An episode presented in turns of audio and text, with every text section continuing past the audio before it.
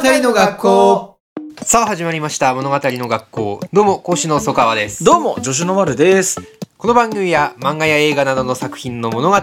トーリーに焦点を当ててどのようなテーマを表現していたのかを読み解いていこう。という番組です。もともと国語の先生をしていた曽川先生と物語素人の丸が毎回一つの作品をピックアップして作品ごとに論点を設け先生と一緒に深掘りしていく番組となっております。ということではい、えー今週からは第3週にわたってえー荒川博先生の作品を扱っていきたいと思います。ハガレン大好き。はい。ということで今週はその鋼の錬金術師語っていきたいと思います。はい。あのちょっと丸が最近読みのつがいを読みましてですね。はい。はい。あの関連するというところでまずハガレンからとお願いした次第でございます。はいでは作品概要からお願いします。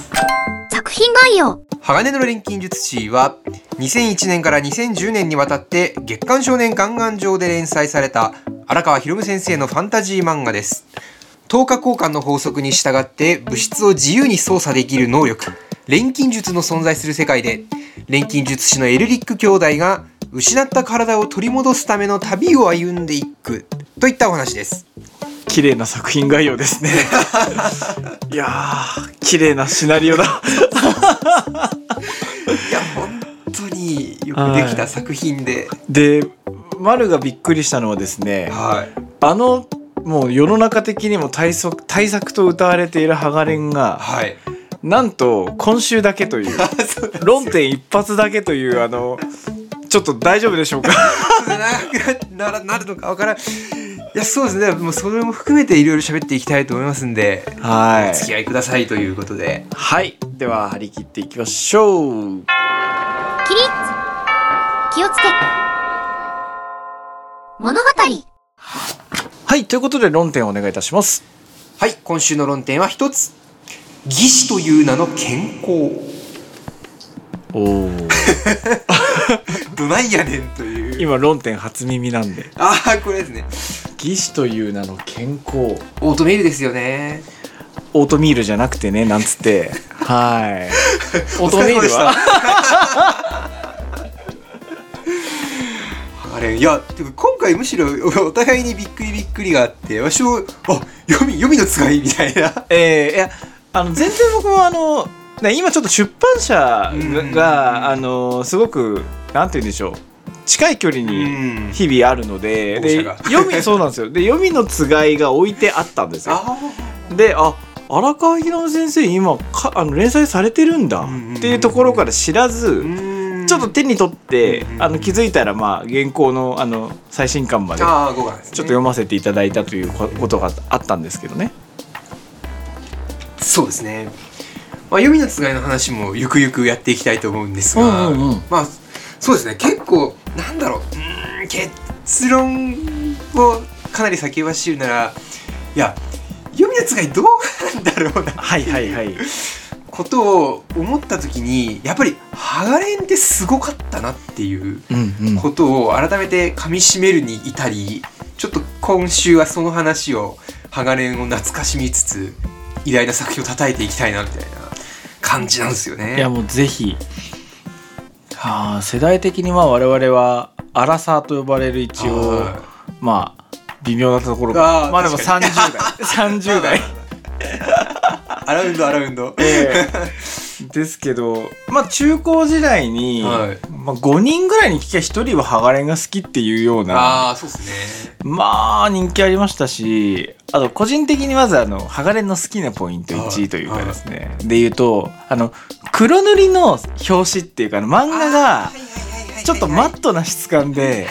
ああれもなんか個性的っていうか他の作品もなんかやってるのかもしれないけどハガレンが最初に認知したっていうかそうですね今パッと出てこないですからね他に。あの想定かっこいいですよねあれそうですねしかも一巻の最初からあれなんで。うんハガレンってその作品自体ももちろん最高に素晴らしいんですけど結構運良くてはいはい。だから単行本のあの感じとかもまあラッキーですようん。ねあれやってもらえてぴったりなんで。かっこいいう本当に。ん。そうでかっこつけすぎないっていうか、うなんだろう。本当にその真ん中をちゃんと言ってますよねあれで。黒でって言うとあの黒羊とかも同じような。あでもあれもっとつるっとしてて。やっぱりもうちょっとこうオタクオタクした層に刺さってるみたいな感じだったと思うんですけど。いやハガレンよしあのガチリアルタイム世世代というか、うんうんうん。あの第1話掲載時にリアルタイムガンガン読者だったんですよ。おおちっちゃい子供の頃ってあのコロコロコミックとか、うんうん。ボンボンとか、うん。なんかああの時期あるじゃないですか、はい。であれがちょうど終わった時にあのジャンプを買わなくても身近にあったんですよそれでで友達がなんかちょっとガンガン系をしを読んでたんでで釣られてガンガン買ってたんですよちょうど、うーん。2年前ぐらいからかな。でまあ読んでたんですけどあの当時2001年あのスクエアエニスクエアエニックスお家騒動だったんですよね。ほガンガンお家騒動ってなって、まあ、本当はガンガンだけじゃなくてガンガンとえっとガンガンウィング？うん。G ファンタジー？で当時そのススクエアエニックスエニックスかな、まあ、くっついてたか分かんないですけどのその出版部はい。がそのなんだ編集部の部員とか漫画家とかが、あのー連なって独立しちゃったんですよ。おお引き引っこ抜き。なるほど。で当然揉めてはい。で、えっとマックガーデンとうん。一人者っていうそれぞれだ男性向けと女性向け寄りでなったんですけどそれでその時にまあ結局訴訟とかもすごい起きてでまあ紆余曲折あってそこそこの形で今落ち着いてるんですけど、うん。でとにかく結構気の利いた漫画家から引き抜いてったんですよ。うーん。で一時期っていうかあの時期ガンガンスカスカになってってうん面白いやつから消えていくみたいになって、あであの半端なところでは作品終わっちゃうしなんかどういうことって子供心に分かんないですけどどんどん雑誌がつまんなくなっていくなんだなんだって思ってたらいやまあある意味あのガンガンも運が良くてそこへ突然迷った最強の10倍返し100倍返しみたいな鋼の錬金術師。いやでも第1話あいやいやもうマジでしびれてましたからね。なんだこれはっていう。マジで真理の扉状態だったんですよ。でマジでビビりました。当時子供で世の中のあの作品の面白さっていうのは30ぐらいが上限だって思ってたらなんかいきなり180ぐらいのやつがガーッてきたみたいな。っていうことですごい思い入れがある作品ではあるんですけど、うんなるほど。なんですけどその結局やっぱり、まあ、今振り返って読んでみて思う。で、まあ、読みのつがいとの比較とかもそうなんですけどなんて言うんでしょうね。もうめちゃくちゃうまいんですよね。うんですっごいうまいんですけどでで面白いし別になんかこう車に構えて見るつもりも起きないちゃんとした立派な作品なんですけどなんだろうな。やっぱあまりにもまっとううんなんでなんだろう。そのなんかこう自分のこう価値観とか生き方とかをなんか揺るがされるタイプの文学体験じゃないですけどやっぱそういう性質はない作品なんですよ、ああなるほどね。だからなんか当時もそう、まあ、当時は面白すぎてびっくりして揺るがされはしたんですけど、うん。ただそれもなんかひよこの吸い込みじゃないけどそのもっと後々面白いしその人生観を揺るがされるような数々の作品群とかと思うとやっぱり一番最初に直接出会ったなんかあるラインを超えた面白さをぶっちぎりで持ってる作品だったんですよ。うん。ただいや意外とそのなんだろううんそうなんですよでも見ての通りですなんですよ。うんみんな「鋼面白い!」っつって「いやいい作品だね」って言って「うんそうですね」って言ってもう終わりなんですよ。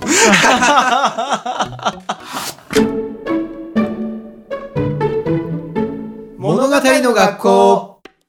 だから割とこの番組で喋ってる時ってまあモチベーションっていうかその例えば「ダークナイト」とか「鉄血のオルフェンズ」とか「少年のアビスあ」とかってもちろんそれなりに受けてるし売れてるので成果みたいなの出てるんですけどでもいや違うだろうっていうあうん。本当はもっとこういういいところがあるのにみんななんとなくもてはやしてて、うん。いや違うんですよこういううまみがあってねっていう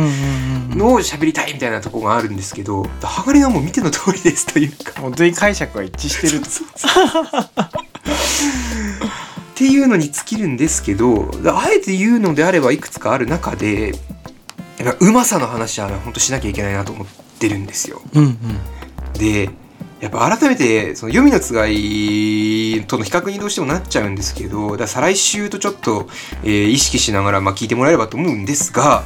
やっぱあのー、1話の完成度がマジで高いってういうそのハガレンはもうほんと成功が1話の時点で約束されてたなっていうのがやっ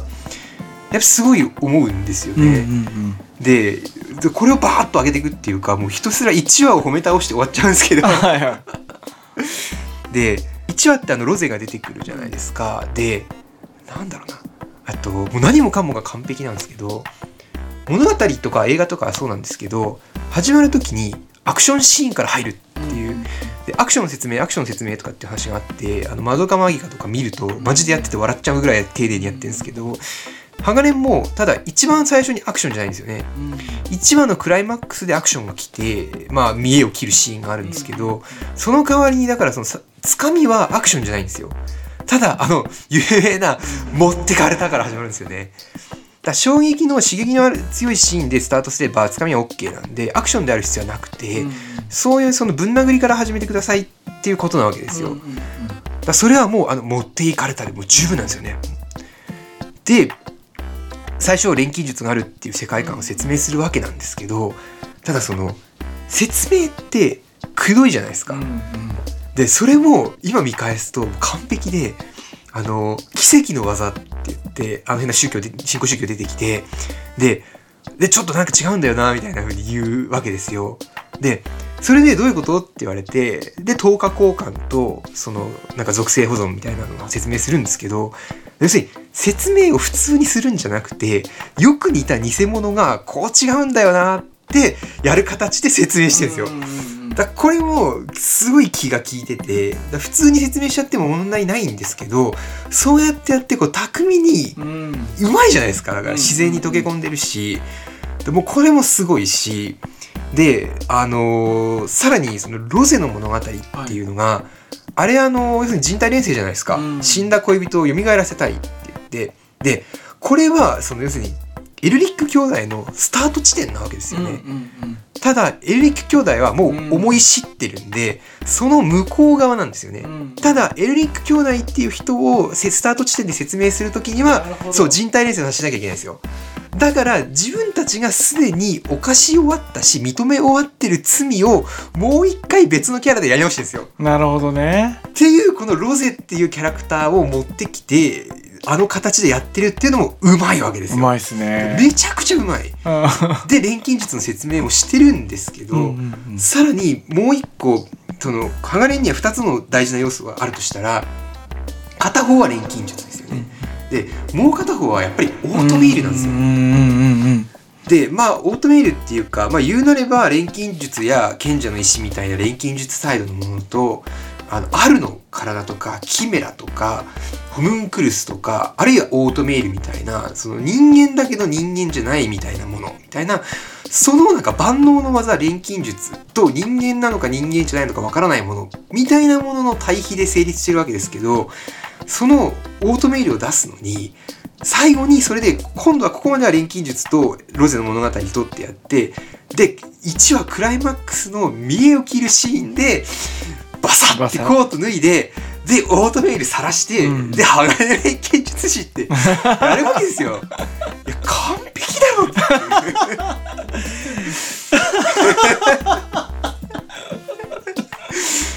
てだなんかわしちょっと今回出会い直しててあの子供心にマジでそのインプリンティングのように面白いってこんな感情にさせてくるんだみたいなあの出会いに対して今見返すともううんまみたいな、うん。まあ言ってしまうと読みのつがいでできてないことがたくさんあってでもハガレンの時はもうバチバチにできてるんですよ。あとまあそうい一個漏れるならそのエドの設定とかもすごいうまくて要するに国家錬金術師で要するに権威に認められたしかも実力を持ってる天才少年じゃないですかでもコテコテの分かりやすいチビって言われたら激高するってうん。いう分かりやすい欠点や弱点もあるわけですよ。だ全部お約束なんですよ。ありきたりなはずなんですけどもう最高のクオリティでやってるからめちゃくちゃうまいんですよ。物語の学校マジで読み出して感動しちゃってやっぱり 一話読んでそう。すっごいなやっぱりと思って。完璧じゃんって思って。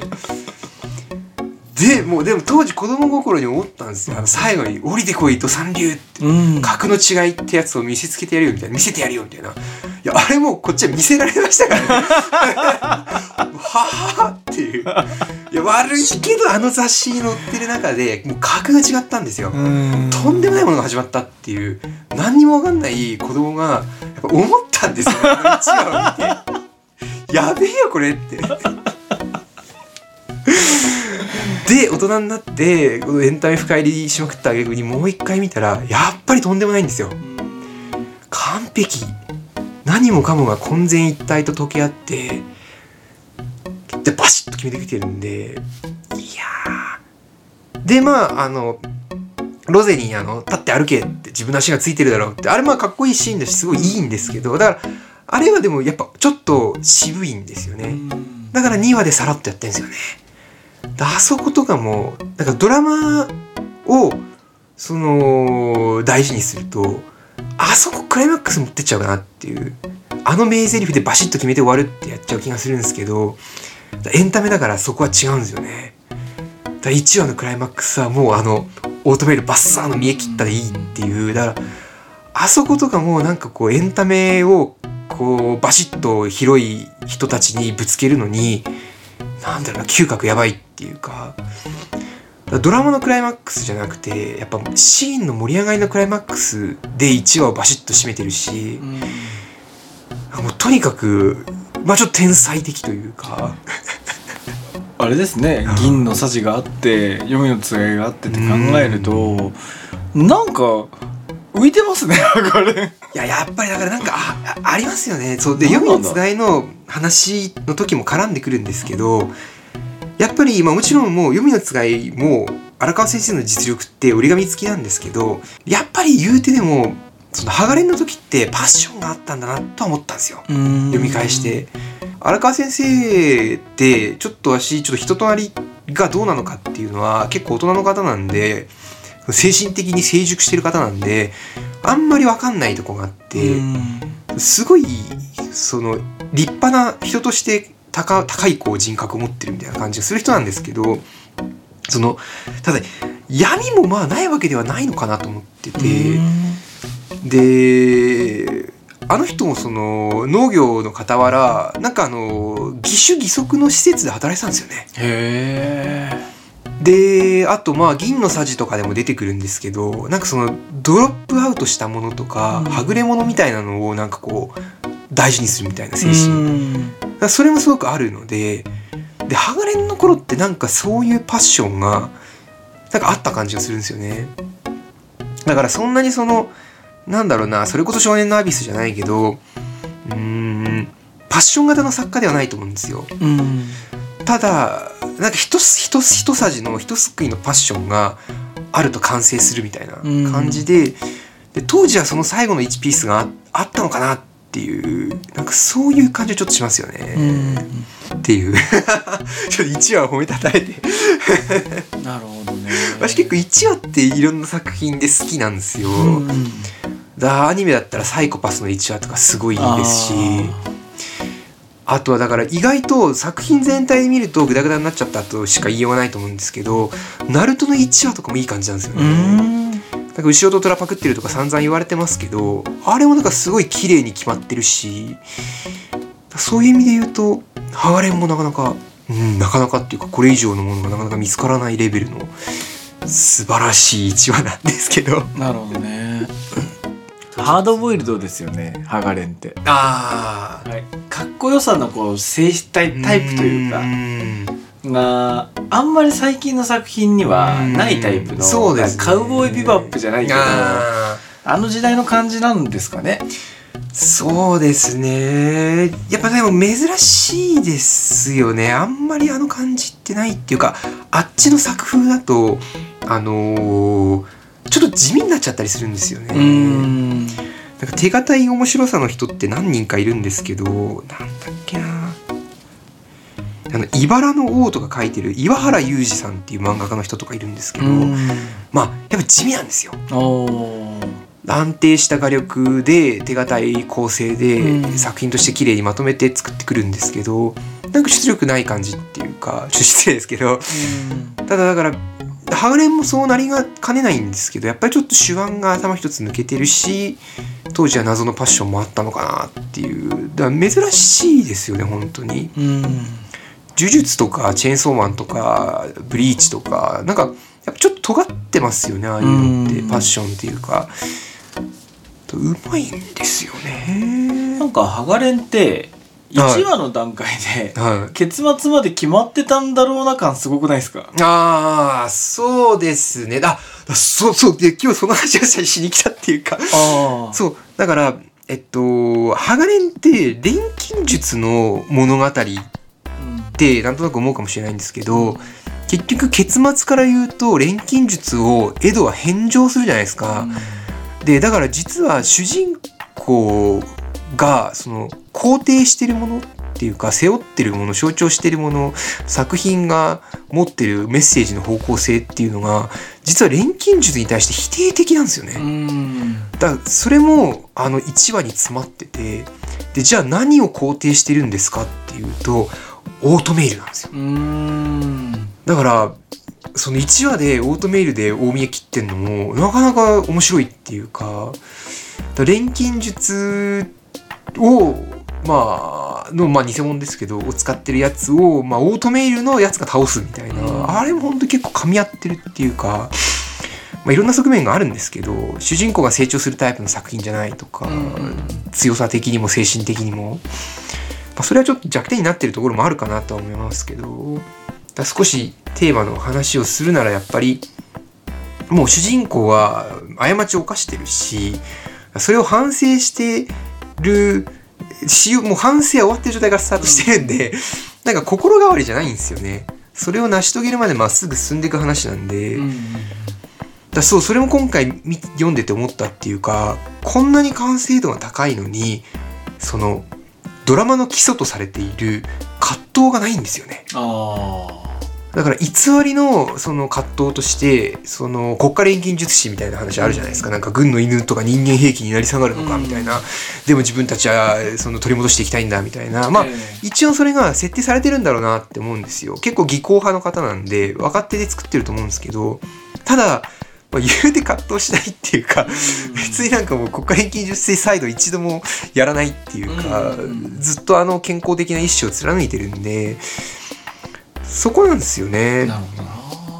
そうなんですよ。だからちょっと珍しいタイプの作品なんですよ。主人公があんなこうおちびさんなのにん。実は初めから成長し終わってて、確か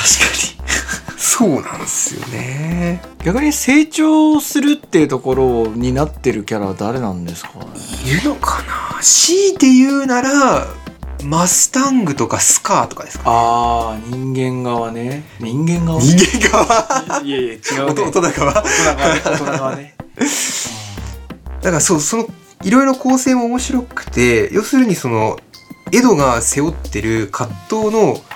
軍の犬的な側面っていうのはマスタングに振り分けられてるじゃないですか。えでマスタングは軍の犬側まっすぐ進むタイプじゃないですか。うんでイシュガールもやってるし。で逆にそのなんだろうな錬金術で人体錬成とかそうやっちゃいけないことをやるっていう罪とか罪の話とかっていうのは今度はスカーが背負ってるんですよ。あで難しいなえっと間違った反省っていうのかなエドたちがその自分たちがやった錬金術の人体錬成を反省してるじゃないですか。で要するに錬金術の間違った使い方を反省するっていうベクトルをエドワード兄弟は持ってるわけですけど、うん。エドエルリック兄弟は持ってるわけですけどでスカーも実は同じ方向性なわけですよね、うん。だから錬金術、まあ、破壊の見業みたいな感じで使ってますけどあれでその錬金術師たちを殺し回っててだ錬金術を否定してるわけですよね。なるほどね。だからその錬金術とか錬金術による過ちを否定するっていう側面はそのスカー側に行っててで軍の犬サイドのなんていうのかなこう葛藤みたいなのはそのロイ・マスタングに振ってて実はそのエドが主人公なんだけどエドがやらないことみたいなビターな側面をそのロイとスカーに割ってるんですよそれぞれ。の主人公のやることやらないことみたいなのをうまいこと落とし込んで他のキャラクターに割り振るっていうのってあの窓マギとかでもやってましたけど、うんうんうん。意外とあるんだなと思ってそれもすごい面白いなと思ってるんですけど。アルフォンスは？アルフォンスはでもまあ主人公ですからねうん。言ってしまえば。っていうかそのなんだろうな。あの人間人間じゃない問題とかとリンクしますよね。だからオートメイルって肯定されてるっていうさっき話しましたけど、言ってしまうと要するにエドだけだったらもうあれでええやんけなわけですよね。んだから何か決定的に取り戻さなきゃいけないっていう書き方をしなきゃいけないわけですよあの作品は。でその時にでも一方でまあちょっとまた後で触れる話なんですけどオートメイルっていうのは肯定されてるんですよね。うんだそうするとエド単体だと何もしなくてええやんけになっちゃうんですよ。あだから、えっと、アルフォンスはさすがに体の全てを失った人間を主人公にはしづらいっていうのもあると思うんですけど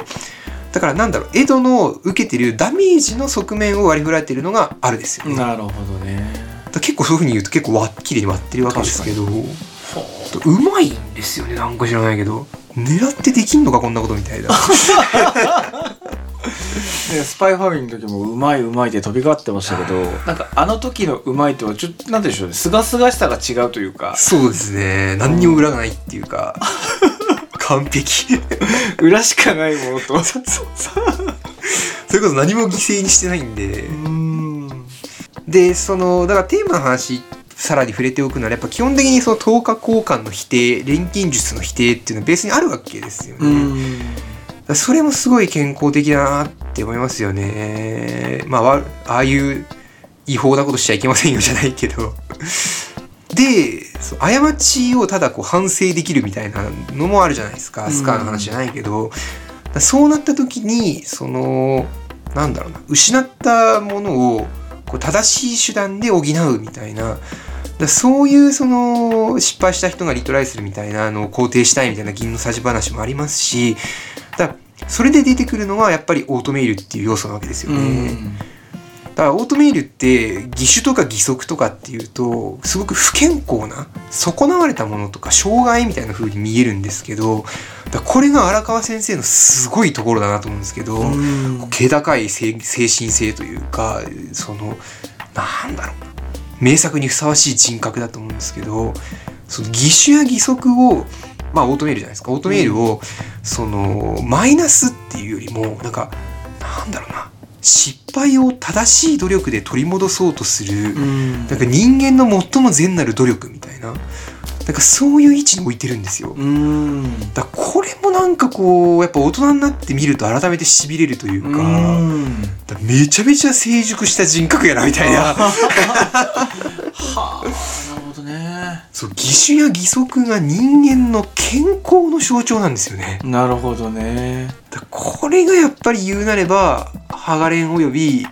ハガレンにギュッと込められた荒川先生のコアかなっていう。お後がよろしいようですけれども。あらあら。そうなんですよね。本当に、まあ、うまいうまさの話はもうまだ山ほどあるんですけどちょっと読みのつがいの話の時にまたいろいろあるのでちょっともうハガレンのうまさは言い出したらキリがないんで。ということで第1話の話でした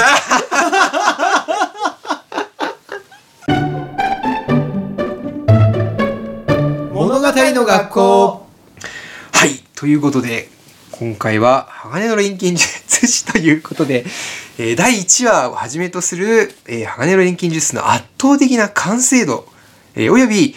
まあ、作品の中における等価交換や錬金術は、えー実は否定される対象であって作品が肯定しているのは失敗を補う人間の善なる努力オートメイルに象徴される、まあえ手足の欠損を補うあの義手や義足をの、えーオートメイルっていうのは、えー不健康ではなく健康の象徴なんだという話を、まあ、荒川先生の素晴らしさとともに、えー語っていきました。はい。はいめっ ちゃ喋って。まさか曽川先生にとってもねはこう割と人生のこう最初期にい。はい。出くわしたこうセンセーショナルな作品だったとは思わずそうですね。いや、正直あの出会いで作品の、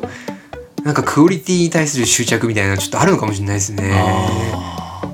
ちなみにはガンガンい。はい。って当時その他にどんな作品があったんですか？いろいろあったんですけど、なんだっけあのスクロちゃん？サイボーグクロちゃんとかあれガンガンありましたありましたね。あれもまた不思議な作品ですけど、あれはなんかちょっと、なんか当時のガンガンってちょっとなんかアーティスティックな側面とかもあって、うんあの、大泥棒ジンとか持ってたんで。ああ大好き。そうそうそうそう。なるほどね。ただだから荒川先生が出てその後やっぱりあの何と言ってもソウルイーターですよね。ああ売れましたね。はい。あの2つがやっぱり生まれた雑誌っていう一言になってしまうのかなって感じですかね。うん。おしゃれな雑誌ですね。意外とそうなんですよ。ただこってこてのなんかちょっともう読めない恥ずかしくて読めないみたいなみたいな作品もやってるタイプなんで、うん。まあ自由度が高い雑誌なんですかね、うんいやー懐かしい。いやありがとうございました。はい。はい。喋り倒しちゃって本当に。それでは、えー我々物語の学校は毎週金曜20時に更新していきます。X、 note など各種 SNS も番組名でやっておりますので番組概要欄からチェックフォローしていただけると幸いです。Spotify や Apple Podcast ではフォローすれば最新の番組が配信された際に通知が届きますので、ぜひ通知をオンにしてお待ちください。レビューもよろしくお願いします。それでは皆さんもお体にお気をつけて、えー年末、えー走り抜けていきましょう。気をつけ、礼ありがとうございました